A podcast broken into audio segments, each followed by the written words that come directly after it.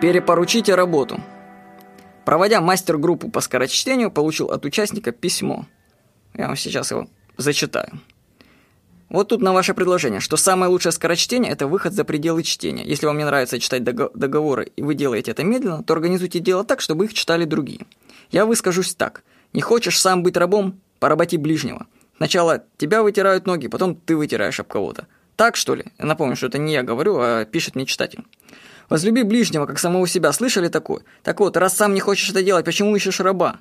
Этот мир прогнил весь из-за такого эгоизма, что и породило всю эту экономическую систему. Бизнес, товарно-денежные отношения, вся эта иерархия паразитизма на ближнем. Кругом ложь и обман, религия, политика и деньги. Вот они, корни зла.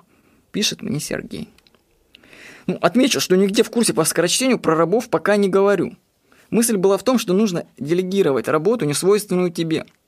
Нужно такую работу отдавать другим людям. Особенно это нужно делать в том случае, если эта работа ниже стоимости твоего часа работы.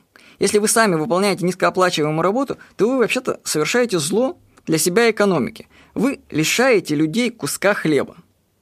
Например, мне нужно перевести книгу с английского. Теоретически я могу сделать это сам, ну, могу. Но гораздо быстрее и дешевле отдать это, эту работу переводчику. Или другой пример. Повесить карнизы в квартире. Можно возиться самому, а можно нанять человека, который будет только тем и заниматься что вешать. А я в это время лучше сяду и книжку почитаю, потому что это моя работа. Там я найду идею, которую внедрю на сайте, и она мне принесет доход. Вот так однажды чтение одной книги на ночь глядя позволило мне заработать сходу 40 тысяч рублей.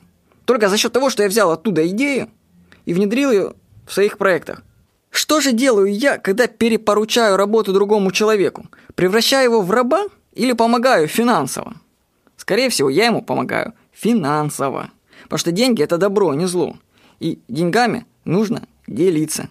Перепоручайте ту работу, которая стоит ниже стоимости вашего часа работы. И вы увидите, насколько это выгодно. Всего хорошего. С вами был Владимир Никонов.